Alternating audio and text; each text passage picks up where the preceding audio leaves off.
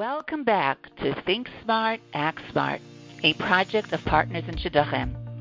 At Partners in Shidduchim, everyone is networking to make matches for singles. Who is everyone? Singles, parents, and family of singles, and shadchanim and friends.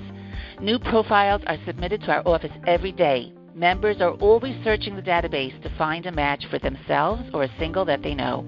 Chasdei Hashem, we have many shidduchim from our site. People use the PIN search engine to narrow down the right person or persons they want to learn more about and match. Why wait until someone calls you with an idea? Search on your own and reach out to the single shadchan or pal listed on their profile, or have your shadchan or pal call them on your behalf.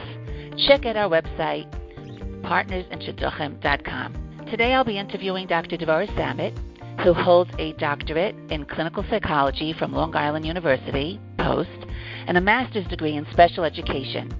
She has over 25 years of experience in the treatment of behavioral, social, and learning disorders in children, teens, and young adults. She is working with singles individually to empower them in interpersonal and communication skills to help them succeed in their relationships. She currently maintains a, pr- a private practice in Brooklyn, New York.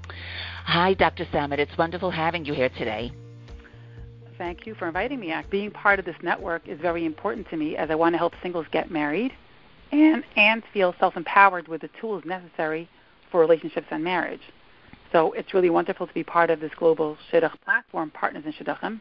I've always actually admired your vision and purpose and the work you do, especially since it fills such an important void in our community. I endorse Partners in Shidduchim and encourage everyone to join PINS and become members of Partners in Shidduchim, where we can all network together and try to make matches.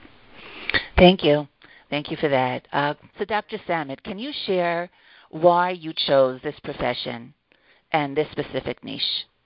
So it's actually a long um, and interesting story, but how I ended up doing social skills uh, particularly. But in short, at age 16, I started working with kids and teens with behavioral challenges. And over the years, I realized that if I just taught them better social skills, their behavior problems would go away or would be reduced significantly. So I happened to use the red green behavior therapy to teach these skills and also, again, over the years, have discovered that not only children, but even teens and young adults find it elucidating to learn interpersonal skills and relationship skills this way. So, so can you tell us, please, a little bit about the work you're doing related to this? It sounds very, it sounds very important and very integral to the needs of our community today. Yeah. So I work with younger children, girls and boys, and I do social skills groups, for, you know, in these schools. I also work with elementary, junior high, and high school girls individually and in groups. And with boys, I work with all ages. So I work in many schools uh, individually and in group settings. I run social skills groups for girls and boys um, at all grade levels, from elementary, preschool through high school. Uh, and the topics I tend to address are anti-bullying training, assertiveness training, recognizing and pursuing healthy relationships, initiating conversation and play, emotion regulation skills, in other words, identifying emotions and reacting in a balanced manner. Conversation and play. What does that mean, and play? So if you think about how adults interact, we're either having conversation or we're like two daters. They're having conversation or they're having a good time going bowling or ice skating or something. Um, that's the play version. Or, or could play, does that also possibly mean just living life? Yes. How you deal during the day at work? Uh-huh. Yes. Exactly, okay. Exactly. So we start teaching these skills from when kids are little. We don't wait until they're adults and they're having trouble initiating these interactions, but rather we start it when they're young. So even if kids are quieter or what I don't like the word shy, but when kids are uncomfortable socializing, we we teach them how to initiate and interact with other people in a way that um, makes them have socially uh, fulfilling relationships. So, from your experience, Dr. Sammet, are social skills being given at yeshiva high schools for both genders? And what is your opinion about it? All right. I want to speak only from my experience with the local schools and yeshivas in Brooklyn. That's where I primarily work. I also recognize that there is no research or data that has been published that I'm aware of. So it's, again, only my personal experience and from speaking to young adult men and women over the last many years. Here are some facts that I'm aware of. Some elementary girls' schools do have a designated teacher that teaches social skills to certain classes, especially when a problem is identified, such as too much fighting happening in a class, or a lot of kids and parents complaining about bullying, or the students are too cliquey and not befriending each other. So there are well trained teachers here and there who do a fabulous job teaching social skills to, the, to these groups of students. And I've also met teachers who are, again, also well trained and will teach the, the entire year social skills to their students in a very intense manner. That's wonderful. Mm-hmm. Um, but then again, the students move on to the next grade, and those skills are not maintained. We, you know, um, we don't ha- we don't expect kids to learn math in third grade and stop in fourth. We keep teaching it as a cumulative subject. Mm-hmm. However, social skills, despite that it needs to be a cumulative, cumulatively taught, is like might be taught one year and then it stops the next year. I just interject. I, I want you to know that was why I was so excited when I first met you because we uh, here at Partners in Shidduchim, the singles are struggling to try to get through uh, to find first of all to find a match they're excited to use the system to find a match. And then once you're on a date with the person that you're with there are challenges that come up. And it was exciting to hear that you're providing this type this type of education which as as you're sharing is being uh, implemented now in the younger grades so that by the time they are of age to date they'll feel more comfortable with uh, with their relationships um, also, I'll, I'll, say this: most schools don't have an official subject called social skills or interpersonal skills that is taught and reinforced several times a week, the same way that schools emphasize and prioritize chumash, mm-hmm. halacha, math, and language arts. However, I have seen that some of the girls' high schools do have a class called communication class, in which a teacher comes down approximately once a week um, for a few months and teaches a variety of topics and skills in the area of communication. Also, in many high schools, particularly in 11th and 12th grades and seminary, hashkafa and Jewish philosophy on marriage and relationships are emphasized, but students are not taught practical, precise skills on how to develop these healthy marriages and relationships based on Jewish hashkafa. Um, then again, there are some out of the box, out of town yeshivas that do address the practical relationship skills in beis medrash. A few young men shared with me that in their out of town yeshivas, post high school yeshivas, they did have frequent small group discussions with Rebbeim on topics such as communication, assertiveness, awareness of feelings, and becoming comfortable with being vulnerable. In fact, some of the Rebbeim would model those kinds of behaviors with the boys and interacted with the boys in such a, such a manner, like being assertive and talking about their feelings and their personal histories and so on and so forth. And then again, the yeshiva encouraged the boys to go ahead, go out and use these skills with their family members, with their friends, and ultimately in their marriage. However, mm-hmm. overall, elementary and high schools have not prioritized relationship skills within their curricula. And for those schools that do address socialization skills, only a small amount of time is allotted, either once a week or a few times a month or several times a year. So you ask me what my opinion is about it. What do I think? I wish and dream about the day that every girls' school and boys' yeshiva will dedicate a significant part of the curricula to interpersonal and relationship development. Because our schools do a great job focusing on Bein Adam Lamakom, and we need to do a better job at preparing our children for Bein Adam Lachavero. Dr. Sandberg, how do you think this is positively or negatively impacting singles and their success in dating as well as marriage? I think that in today's generation, there is a greater awareness and attunement to how people feel in relationships, as well as an expectation that relationships should be positive, inspiring, and fulfilling. And if it doesn't feel right or if it's problematic, singles are not getting into those relationships, and married individuals are getting out of them. And I'm contrasting this with the previous generation, like our parents, where for the most part, adults didn't think too much into their relationships and they didn't have the kind of expectations of their spouses as we have today. So if the relationships weren't fulfilling, they stayed in their marriages regardless, and they found meaning and purpose in their lives in other ways. They were raising generations of children after the Holocaust, um, or some of them were miserable. These days, many young adults are graduating high school, seminary, and beis medrash without these crucial relationship skills, and they are having difficulty dating and getting married.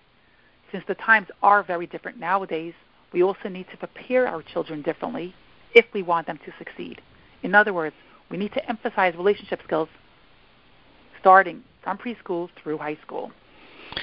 So many parents today were not in school settings that provided communication and interpersonal relationship skill training. How can they get on board with learning more about it so that they can model these skills for the children? How can singles today and parents today who have singles that are struggling with communication and interpersonal relationship skills and training, uh, what can they do? You're right that the primary place children learn interpersonal skills for friendships and marriage is at home. We observe our parents and we experience how they relate to us. So ideally, we should work hard to train the parents. They should be good role models. On the other hand, it would be nice to have workshops or sort of like support groups for parents on chinuch, parenting, communication, relationships, and so forth. However, these workshops and groups would have to be quite frequent to manifest real change in these families. Also, many times parents don't have the time, ability, or motivation to commit to such trainings. So that's the reality. In that case, schools should be spaces where students experience healthy communication and relationships with teachers and school staff, and teachers can teach students the skills necessary for productive and healthy friendships and marriage. Hopefully, we can change the way our generations are moving. I'm familiar with your AEIOU method.